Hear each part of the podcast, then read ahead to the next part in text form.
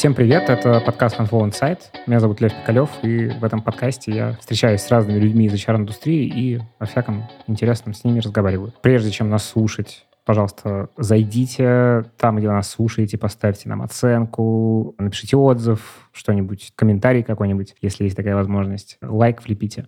Это нам помогает привлекать новых слушателей и в целом довольно приятно получать от вас фидбэк. А сегодня у меня в гостях Елена Муся, бизнес-коуч и основатель консалтингового агентства Hunt Profi. Привет, Лена. Привет, Лев. Спасибо, что пришла к нам. Давай с самого начала расскажи про себя. Ой, какой любимый мой вопрос-то. Знаешь, это я обычно на собеседованиях кандидатам задаю его и слушаю. А тут теперь моя очередь. Окей, давай. Я бизнес-коуч, основатель консалтингового агентства для IT. Мы занимаемся HR-услугами. В основном это подбор персонала. Вообще в консалтинге я уже давно, много-много лет. Давно в IT и давно в HR. Как бизнес-коуч я сертифицировалась год назад, но так получилось, что когда я пошла учиться на бизнес-коуче, я поняла, что я этим занималась всю свою жизнь. Потому что то, что мы делаем бизнес-коучинг, это обычный консалтинг управленцев, которая стандартная, когда ты работаешь на позиции или директора по HR, или управляющего директора, как у меня было. Ты обычно те же самые функции для SEO выполняешь, грубо говоря. Круто. Давай чуть про вот этот консалтинг слэш коучинг. Вообще, что это такое? Потому что коучинг имеет какую-то негативную коннотацию в России особенно. А, много кто себя называет коучами. В разрезе бизнеса это вообще что за ребята такие? Чем они могут помочь? Что такое бизнес-коуч? Это такой многорукий многоног. Это человек, который на проекте выполняет сразу несколько ролей. Он работает как коуч с мышлением собственника и команды, Вообще коучинг — это про мышление, да, это про развороты мышления, про то, чтобы мы мыслили более глобально, там, не боялись, какие-то установки свои двигали. Бизнес-коуч — про мышление. Но Одного мышления мало, поэтому бизнес-коуч, он и как консультант выступает на проекте, если, конечно, у него хватает компетенции, но так как нас, например, учили, я училась в Канаде, и у нас туда на программу ушли только ребята уже с степенями MBA. То есть у них точно у нас, вернее, точно есть компетенции, чтобы помогать бизнесу, плюс э, свои собственные проекты. И, соответственно, вторая роль бизнес-коуча, когда он заходит в проект, это консультант. Третья роль, которую он исполняет, это роль такого трекера, потому что мало придумать, надо, чтобы команда еще и реализовала. А чтобы команда еще и реализовала, нужно их все время трекать, все время подгонять, все время говорить, эй, гей, что у нас там по плану, задача выполняется или нет. Третья роль, которую бизнес-коуч выполняет на проекте, если это надо где-то, это ментор, в зависимости от того, какой собственник у нас на проекте, да, где-то мы как менторы подсказываем, делимся своим опытом. Получается у нас консультант, коуч, ментор, трекер и кто-то еще, наверное. Ну, то есть это вот такое вот глобальное. То есть ты заходишь, в проект, и а, ты начинаешь жить этим проектом как помощник собственника, и еще и сверху смотришь, и еще и команду помогаешь двигать, и еще и собственнику помогаешь, чтобы он тоже, у него глаза горели, да? У нас же все собственники хотят, чтобы к нам приходили люди с горящими глазами, а сами бывают часто очень уставшие, и глаза уже не горят. А задача бизнес-коуча в том числе, чтобы глаза у собственника загорелись от собственного бизнеса. Это интересная задача, на самом деле. Давай немножко про Hunt Profi. Как вы устроены как компания, сколько у вас людей, какие направления, что делаете?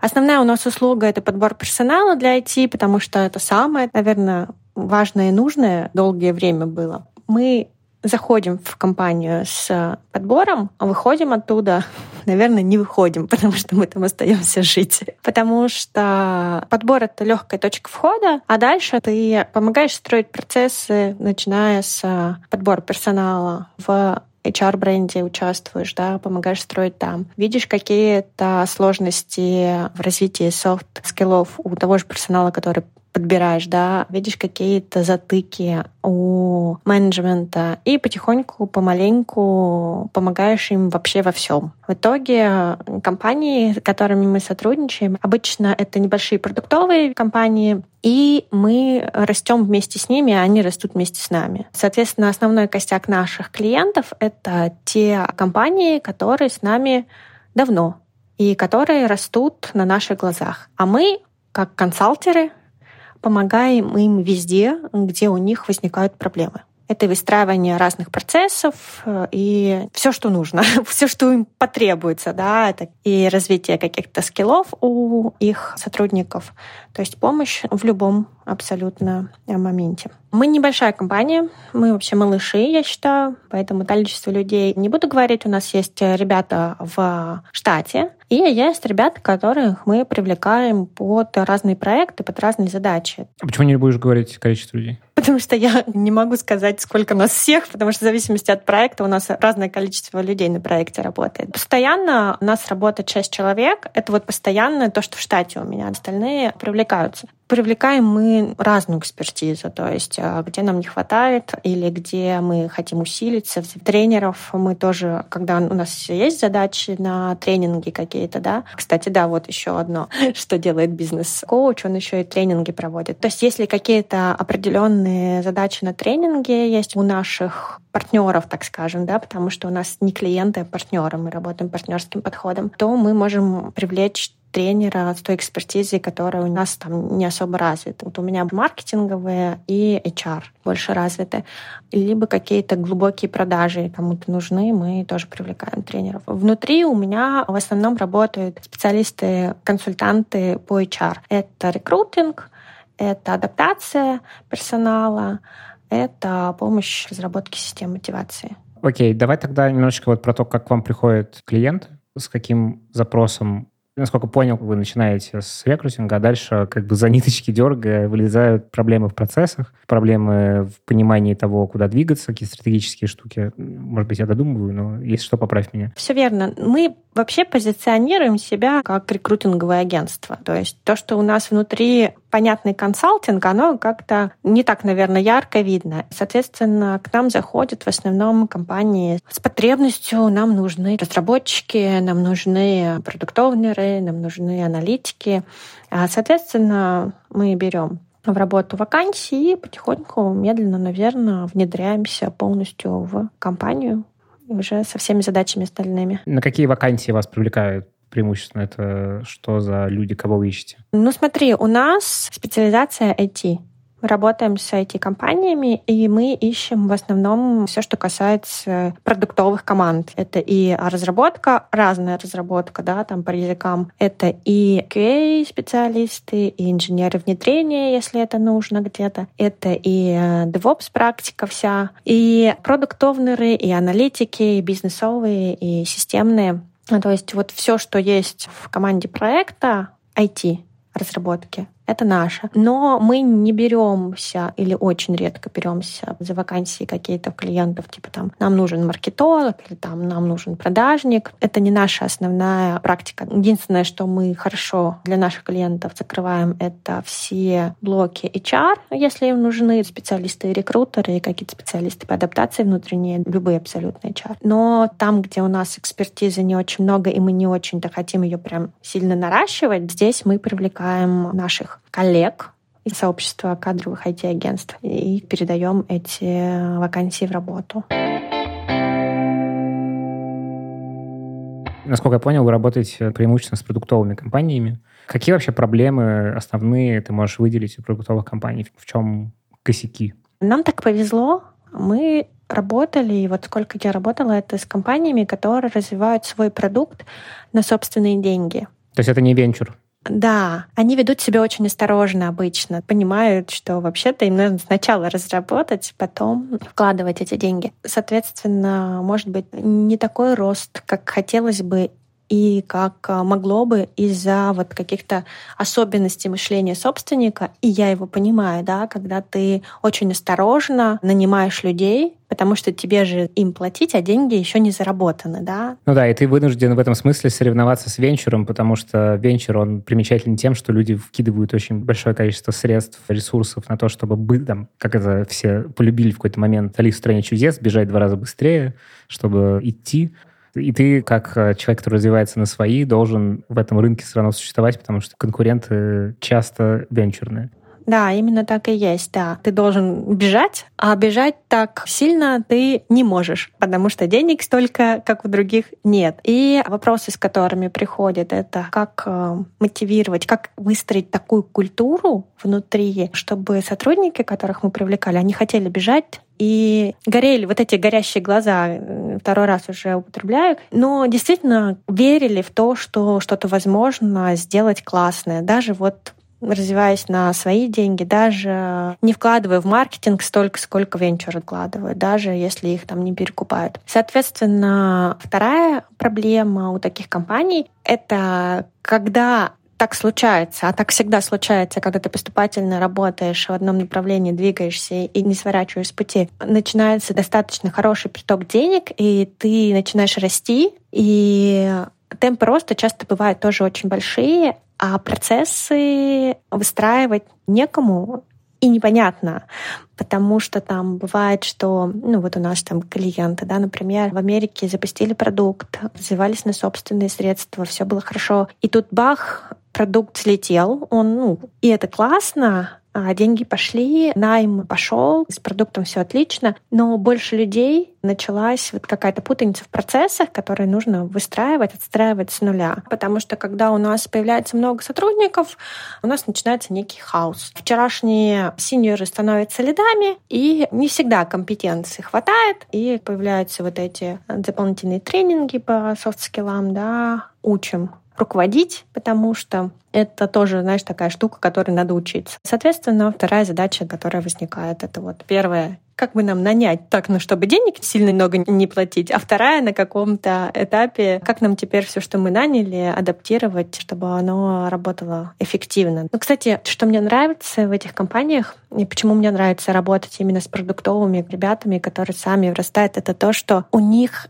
из-за того, что нет вот этого мешка денег, который валятся сверху и которым можно все покрыть, они изначально выстраивают максимально эффективно свою работу. И это очень круто.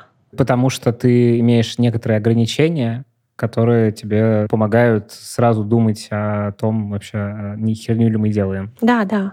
Меня просто бесит венчур, как раз вот тем, что он смещает фокус с того, чтобы сделать что-нибудь классное, в сторону того, чтобы сделать классный экзит через три года или через пять лет. Просто мотивация разная, как будто бы у основателей. Ну, так часто бывает. Понятно, что есть разные варианты, и венчур — это просто инструмент, который тебе позволяет всякое делать. Но, да, по опыту мне самому приятнее общаться с чуваками, которые на свои растут. Просто мне эта психология гораздо более понятна и с точки зрения там, моего бизнеса тоже. Да, много ребят, для которых это такая галочка, что да, здесь будет окей. И они выбирают, если между стартапом на венчурные деньги быстрорастущим и компанией, которая вроде как уже там три года на рынке, но все еще стартапчик, да, или там пять лет, они выбирают тех ребят, которые развиваются на собственные деньги. Ну да, тут с одной стороны и с точки зрения какой-то стабильности, кажется, эти компании выигрывают. И, наверное, это еще тоже часть культурного кода просто. И, наверное, есть на рынке, условно, ребята, которые хотят в найм, которые избалованы венчуром, так тоже, я так понимаю, ну, есть такая история. О, таких очень много. Ты смотришь на резюме, а там просто видно. Он там полгода, там год, там еще. И спрашиваешь у него, а что такое? Ну, за деньгами ходил. Ну, то есть ребята ходят за деньгами туда. Они не ходят туда за классным проектом, за какими-то там бороздящими простор кораблями. Нет, они туда ходят срубить бабла. Все. В основном вот такая мотивация. Может быть, мне не повезло, может быть, э, я только таких видела. Мы еще когда с тобой договаривались про запись, ты сказала, что вы работаете только с иностранными заказчиками. Да, после февраля прошлого года так случилось, что у нас ни одного российского заказчика не осталось. До этого мы еще работали с некоторыми ребятами в России, с разными компаниями. Потом в России было все сложно. Заморозился на какое-то время подбор. Ну и мы срочно релацировались тоже все, потому что айтишка в основном релацировалась. И с февраля у нас ни одного российского заказчика не было. К нам не приходили пока еще. Да и я, если честно, не очень понимаю, кто там остался из заказчиков, с кем было бы классно работать. А можешь рассказать про какие-то отличия российских заказчиков от иностранных, которые вы как компания видите в работе, или, может быть, нет этих отличий? Слушай, я не могу тебе четко рассказать про российских и иностранных, потому что так случилось, что мы все равно работаем с ребятами, с компаниями, с русскоязычными какими-то корнями, либо там фаундеры, либо там часть команды больше русскоязычная, да, то есть у нас есть заказчики в разных странах, но все они так или иначе связаны с русским языком и с Россией. И у меня, допустим, нет опыта работы с какой-то чисто американской, вот стопроцентной американской компании. У меня есть американские компании, которые созданы российскими выходцами. В Мене, да, у нас есть в Кувейте компания, у которой собственники, фаундер, технический директор, весь борт, они арабы, но вся IT-команда продуктовая, они все ребята русскоязычные, и там культура наша, грубо говоря, вот так внутри. Соответственно, так как я не могу тебе четко рассказать про отличия, какие за границей заказчики и компании, какие в России, но я могу сказать, что, например, есть некоторые особенности в том, какой вообще рынок там и здесь. Здесь в России текущий рынок, он такой, что часть ребят уехала, и уезжали в основном ребята уровня синьор, там, медлы хорошие, которые точно знали, что они могут, а, во-первых, легко уехать, б, которые конкурентоспособны на любом рынке. И то, что в России осталось, там есть ребята сильные, они остались, но их ну, не так, чтобы прям очень много, чтобы покрывать все потребности российского рынка. Но также в России громаднейшее количество ребят уровня джуниор, выпускников вчерашних всех подряд курсов по программированию. И их огромное количество. Если ты публикуешь вдруг вакансию, любую тебя приходит там порядка 200-300 откликов от джунов. Им очень тяжело. То, что касается за рубежом, когда вы за границей, ты, получается, не просто ищешь работу, ты конкурируешь со всем миром, с огромной армией индусов, с уже армией, так скажем, сокращенных в крупных компаниях, потому что волна сокращений прошла в Америке. Amazon, Twitter. Twitter, да, Apple, Netflix, Google, все же сократили. Огромное количество ребят вышло на рынок. У нас тоже вчера парнишка откликнулся из Твиттера и кричал, заберите меня, заберите. Мы ему говорим, нет, чувак, подожди, в очередь. А он такой, что я у вас там не один? Ну, как бы нет, не один.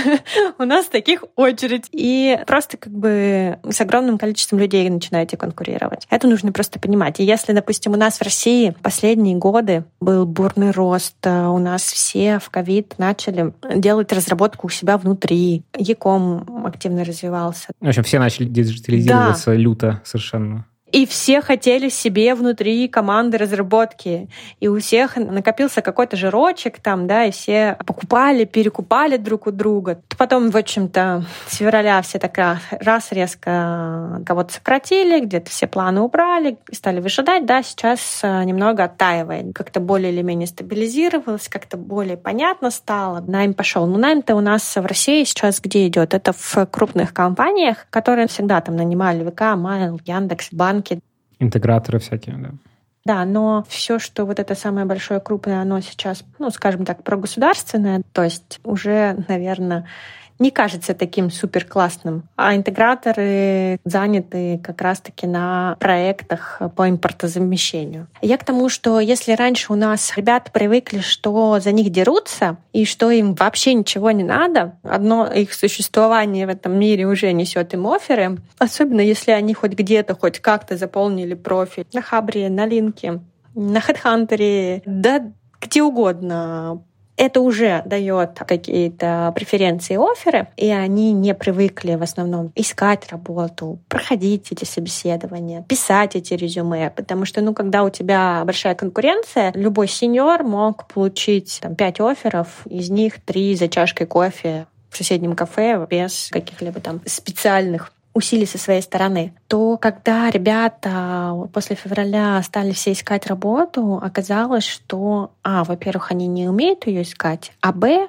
они на глобальном рынке конкурируют очень сильно со всеми и не умеют ни показать свой опыт, представить, ни рассказать о нем, ни портфолио составить вообще. То есть очень сложно. И некоторые получили такой стресс мало того, что стресс от того, что произошло, да, от того, что все поменялось, так еще и стресс от того, что ты не можешь элементарно работу найти. Некоторые по несколько месяцев ее ищут, и это нормально. И ты рассказываешь, что, ребят, вообще-то на глобальном рынке это норма. На глобальном рынке в смысле, так всегда было? Да, так всегда было. И это рынок работодателя. В тех же штатах там люди переселяются из штата в штат, переезжают за хорошей работы. И это норма. Но это тяжело осознать.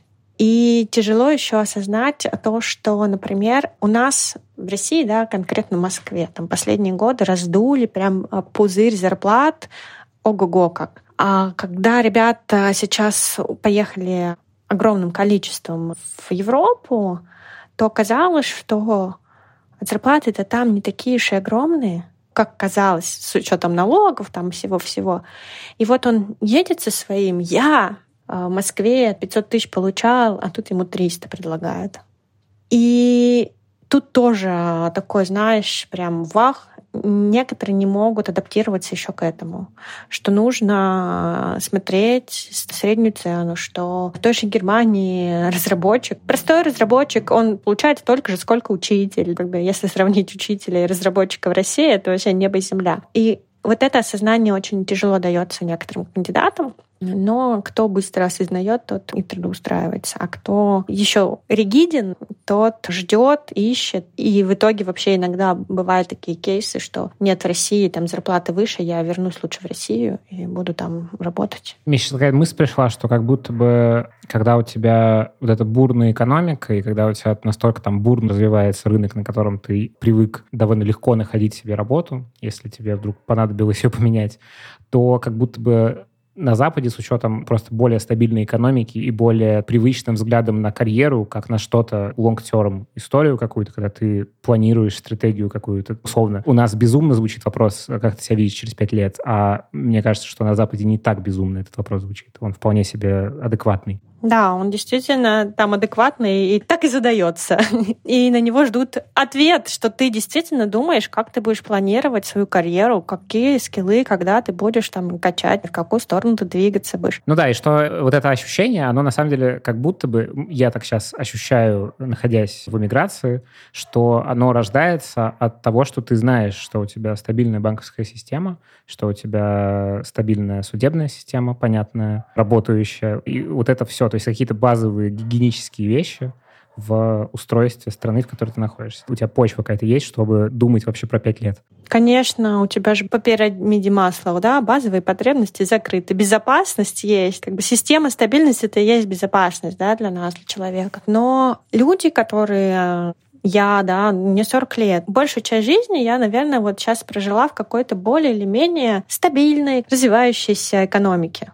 Да, были кризисы, но мы быстро из них как-то выходили, как-то дальше двигались. То есть каждый кризис, который там 8 14 год, еще что-то, ну как-то вот оно нас не ломало, мы двигались. Но понимая, что в принципе никакой стабильности нет, ты берешь синичку в руки, а не вот смотришь на журавля в небе. То есть ты идешь туда, где платят, где сейчас что-то есть, и думаешь моментом сегодняшним. И все. И это как бы из поколения в поколение уже. Не знаю, когда у нас это было последний раз, чтобы у нас было стабильно, и мы еще о чем-то думали. Соответственно, да, ребята не привыкли думать на перспективу. Давай попробуем э, вот сейчас какой-то дать пользу тем ребятам, которые хотят устроиться за рубежом. В общем, какие-то понятные чекпоинты, что надо делать, что ждать, что не ждать, и вообще как себя наиболее правильно вести при вот таком поиске работы, какая вообще стратегия поиска? Что нужно? А, нужно, как это, самое главное, учите английский или учите язык той страны, где вы планируете работать. С каким сейчас уровнем английского реально наняться? Ну, то есть там B2 — это ок или нет? B2 — это ок, да. Если мы говорим про разработку, это те ребята, которые только будут в команде там общаться между собой. А если мы говорим про любые представительские функции, ну, я здесь подразумеваю, это аналитика, это то, что с бизнес-заказчиком да, будет общаться, это продукты, то там ну, должен быть адванс. Потому что тебе нужно говорить будет на языке, ну, либо любой язык той страны, в которую ты опробуешься на работу. Для разработки B2 достаточно. Обычно у разработки технический английский хорош по умолчанию, потому что вся документация на английском, и как-то ты должен уметь общаться что-то как-то ты должен коммуницировать с командой. При этом даже бывает, что в некоторых командах, да, большая часть коммуникации все-таки это письменный английский, поэтому не сильно внимание обращают на устный. Но собеседование надо пройти. Окей, okay, а английский? Для тех, у кого не очень хорошо с а, английским, прям так супер-пупер, все-таки рекомендую смотреть команды, те, которые там выехали из России, да, сейчас же огромное количество бизнесов релацировалось за год, и внутри русскоязычной команды, и те, кто были основаны выходцами из России, потому что хотя бы там будет более или менее понятная внутренняя среда, и какой-то там язык, да. Вот. Второе, что нужно обязательно, кроме языка, это правильно заполненное резюме, потому что что делаем, когда делаем резюме? Первое. Делаем research вакансий, на которые бы мы с вами откликнулись. Ну вот 10-15 э, job description смотрим, и начинаем анализировать, какие у нас повторяющиеся выражения, устойчивые слова есть. Это наши ключевики это то, что у нас должно быть в резюме. Соответственно, заполняем этими ключевиками свое резюме. Дальше когда мы еще резюме э, пишем, на что обратить внимание? Это вот буквально вчера меня очень много присылают ребята. Сейчас особенно, знаешь, вот в этот период там Майл и ВК объявили, что всех, кто выехал за границу, да, должны вернуться. Ну, соответственно, ребята уже год практически как выехали, никто возвращаться не собирается, они же не просто так выехали.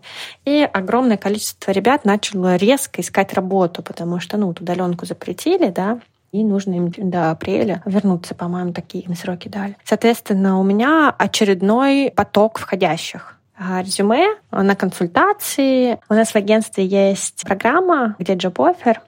Это тренинг для ребят, которые находятся в поиске работы. Соответственно, здесь мы помогаем причесать резюме, составить стратегию поиска, как пройти собеседование, где вообще искать работу. То есть такая большая программа. Если, может быть, кому-то будет интересно из слушателей, можно загуглить, будет так и называется «Где Job Offer», и там есть все. Соответственно, буквально там вчера кандидат заходит в программу, присылает свое резюме, и у него там первыми буквами в самом верху Москва, Россия, и при этом он пытается искать работу в Европе, в США, да, где-то за границей. Пожалуйста, убирайте Россию, Москву, если вы не ищете работу в России, в Москве. Если вы уехали куда-то, вот ту страну и пишите там, где вы ищете, там и пишите. Соответственно, если вы на LinkedIn, тоже поменяйте обязательно страну вашего пребывания на то, что у вас есть. Или если вы там, не знаю, в Штатах пытаетесь найти работу, сразу ставьте США. Сразу ставьте номер телефона с единицы, купите а, номер, да, онлайн можно же сейчас все, и поставьте. Особенно в США, потому что рекрутеры в США звонят на телефон. Он у вас должен быть ну, как-то в доступе, вы должны на него смочь ответить. Что еще? То есть правильно оформленное резюме. Убираем все личные данные. Ну, то есть то, что в России смотрят. Возраст, где живешь, с кем живешь. Тогда это все убираем из резюме. А почему? Ну, потому что это то, к чему можно прицепиться как дискриминация. А, угу. То есть э, я увижу твой возраст, тебе там 40 лет, а я такая, блин, мне 40 лет не, не пойдет, не буду тебя рассматривать. И ты если очень сильно захочешь, можешь прицепиться и... То есть это ты просто таким образом воронку сокращаешь? Да, ты сокращаешь воронку, когда пишешь всю лишнюю ненужную информацию. В России тоже перестали иногда возраст писать, но это только наши работодатели все еще требуют. Но как бы ребята не пишут, и, и рекрутер сидит обычно вычисляет по институту, там еще почему-то примерно сколько кандидату лет. А за границей все-таки я бы рекомендовала эти все параметры убрать, потому что это деловой документ, который вас продает как э, специалиста, да, профессионала. Да какая разница, сколько вам лет, если вы выполняете свои услуги качественно, да, если вы скилловый человек. За границей вообще проблем с возрастом не было ни у кого из ребят, которых мы трудоустраивали. Никогда не было отказов, поэтому в России постоянные отказы. Все хотят разработку до 40, и вот как вот как? Все, 40, все. Стоп. Дальше обязательно нужно понять, вообще на какую вакансию вы претендуете, то есть написать роль, на которую вы претендуете. Не надо а, отдавать рекрутеру чтобы она думала, а кто же это у меня? Ну, никто не будет думать. Не пишешь job title в начале, кем ты будешь стать твоя цель, тебя и не увидят. За границей очень важно э, описать блог summary в самом начале. Summary — это краткое описание себе, то, что ты сейчас из себя представляешь твой опыт, чего ты хочешь, куда ты двигаешься. Опыт. Опять же, частая ошибка ребят, хотя, казалось бы, мне кажется, что про резюме уже 150 лет говорили, как если ребята долго или там давно не искали работу, или, может быть, никогда не искали работу, ну, так случилось, что из проекта в проект переходил, да, бывает, начинают писать сверху вниз. То есть э, сначала джуниорская позиция, потом медловская, сеньор, и заканчивают последний внизу. Ребят, никто до вниза не дойдет. Переворачиваем, да. Начинаем с последнего места работы, с того, что у вас сейчас есть. Потом ключевики я говорила, но нужно и важно описать проекты так, чтобы понятно было вашей бабушке, чем вы занимались. когда вы пишете резюме. Потому что все очень интересно, но ничего не понятно. И при этом не забыть ключевики, по которым вас будут искать, по которым вас автоматизированные системы будут резюме парсить, да, и, и смотреть. Потому что огромное количество резюме не вручную разбирается, а именно уже ботами, парсерами подсвечивает нужные слова, прилетает рекрутеру, не подсвечены нужные слова, все, вас никто не увидит и не услышит. Что еще из такого важного достижения мало ребят, наверное, умеют, знают достижения свои, пишут, считают и как-то считают, что вообще это достижение их. Если мы говорим про резюме на, даже на российском рынке достижения важны, да, но на международном рынке мы должны опыт свой оцифровать, просчитать и показать, что он дал бизнесу.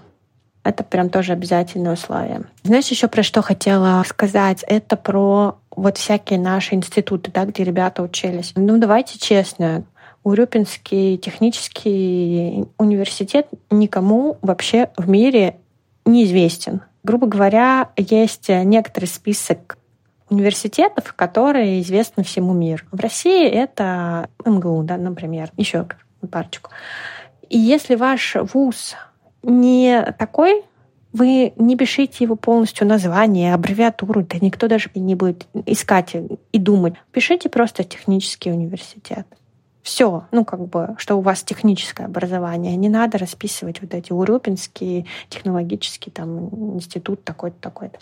Если у вас какое-то супер крутое образование, Гарвард, не знаю, закончили, наверх, чтобы видно было все, что не супер крутое, вниз, где обычная education. Что нужно знать и что нужно запомнить? Никакой лишней информации с последнего места работы, достижения, все оцифровываем, вставляем туда ключевики, все ключевые слова по вашей специальности, которые только могут быть. Для этого мы смотрим job description, что от нас хочет работодатель, причем смотрим несколько и выбираем часто повторяющиеся. Это все должно быть в вашем резюме. И локация, да. У вас резюме той локации, в которой вы ищете работу. И еще что, сопроводительные письма пишем, обязательно. Пишем под, под вакансию сопроводительное письмо, потому что чаще всего или там часто бывает, особенно если вы junior, middle, вот такой градации. То есть если вы какой-то редкий специалист, которых 10 на всю Россию или там на весь мир, вы можете себе позволить ничего не делать, вас найдут, и вы, наверное, не слушаете и не сидите и не думаете, как вам найти работу. Но если вы обычный человек, коих огромное количество, там, большинство, то когда вы ищете работу, будьте добры, постарайтесь играть по правилам. Правила в Европе и в Штатах такие, что это рынок работодателя, и вам нужно под него подстроиться. А у них всегда так было, скажи, что это рынок работодателя, или какие-то были флуктуации, как в России, что сначала в России был рынок работодателя, потом, если мы говорим про IT, то наоборот. Вот сейчас как будто бы кто-то говорит, что обратно откатилось, кто-то говорит, что ничего такого нет. Ну, в общем, там всегда такая была история, что это рынок работодателя или нет? Слушай, я не могу говорить за всегда, но за сколько я работаю, всегда так было, да. Потому что Опять же, мы с тобой в самом начале говорили, это из-за стабильности. А из-за стабильности экономики, из-за того, что нет каких-то резких скачков, не надо резко нам 100-500 миллионов разработчиков. А если нам надо, то нам Индия и Китай уже наклепали их. Поэтому там всегда был рынок работодателя. И там, кстати, интересно, что и себя по-другому ведут сами по себе кандидаты. Мы, например, сейчас много собеседуем ребят из разных локаций, да, у нас так случилось, что клиенты наши готовы брать любых ребят, главное, чтобы они были нужной нам квалификации. Мы собеседовали и американцев настоящих, под настоящими я имею в виду те, которые во втором-третьем поколении, а не те, которые приехали по визе, и вот сейчас им срочно нужно где-то искать работу. И последние опыты у нас с китайцами и в Аргентине ребята, и в Мексике, то есть и в Европе э, очень много. И там культура прям чувствуется, что ну, если это не ребята из Твиттера, которые вы чего?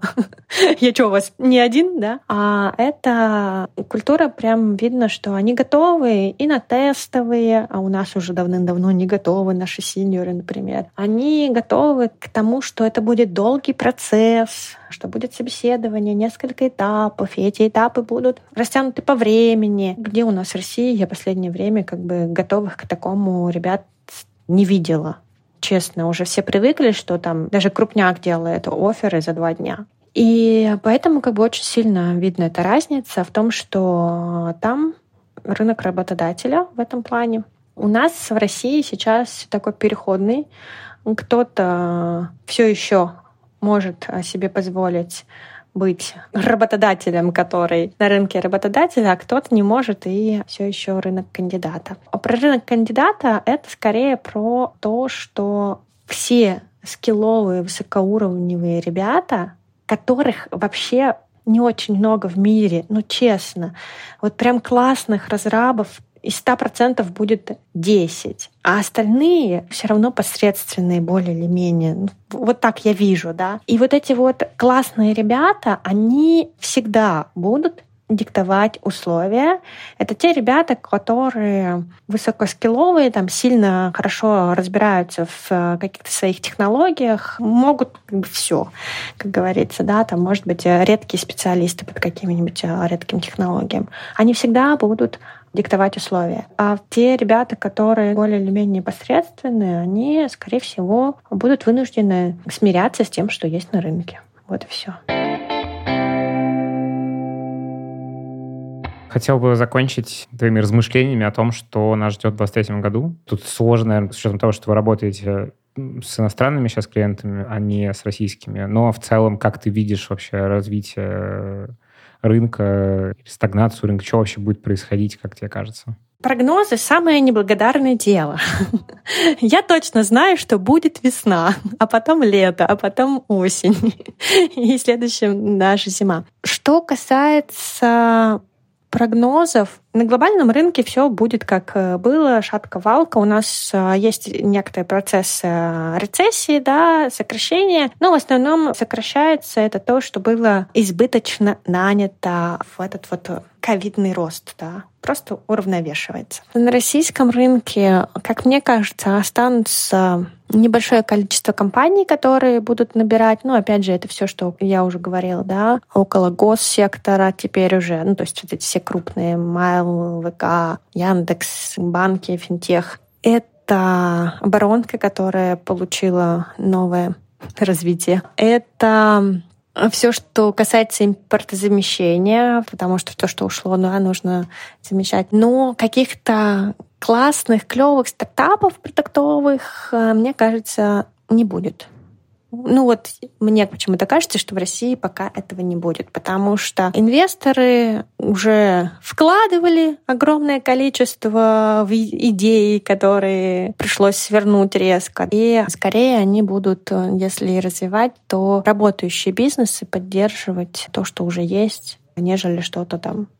Давайте нового единорога изобретем. Ну, это вот мое мнение. И что там у нас э, недавно президент России выступал, сказал, что агросектор там супер классный, впереди планеты всей, что-то такое говорил. Возможно, здесь будет какой-то рост потому что там есть даже среди наших компаний, которые у нас были в прошлом году в работе, ребята, которые с Агро делали технологии для них. Там просто интересные реально проекты. Возможно, вот там еще будет какой-то рост и дальше автоматизация этого процесса и дальше какие-то интересные проекты. Но, опять же, я не могу это гарантировать.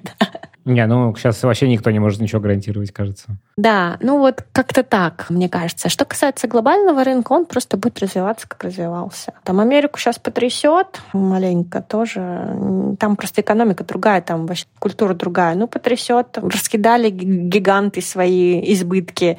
Малыши сейчас, новые проекты, продукты, стартапы появятся опять же, теми же, кто, скорее всего, ушел из гигантов, внутри организованы. Да, ну, это стандартная тема там. Понял. Спасибо тебе большое. Это была Лена Муся, бизнес-коуч и основатель консалтингового агентства Hunt Profi. Слушайте нас везде, ставьте нам оценки, пишите отзывы и всем до следующего выпуска. Пока. Пока.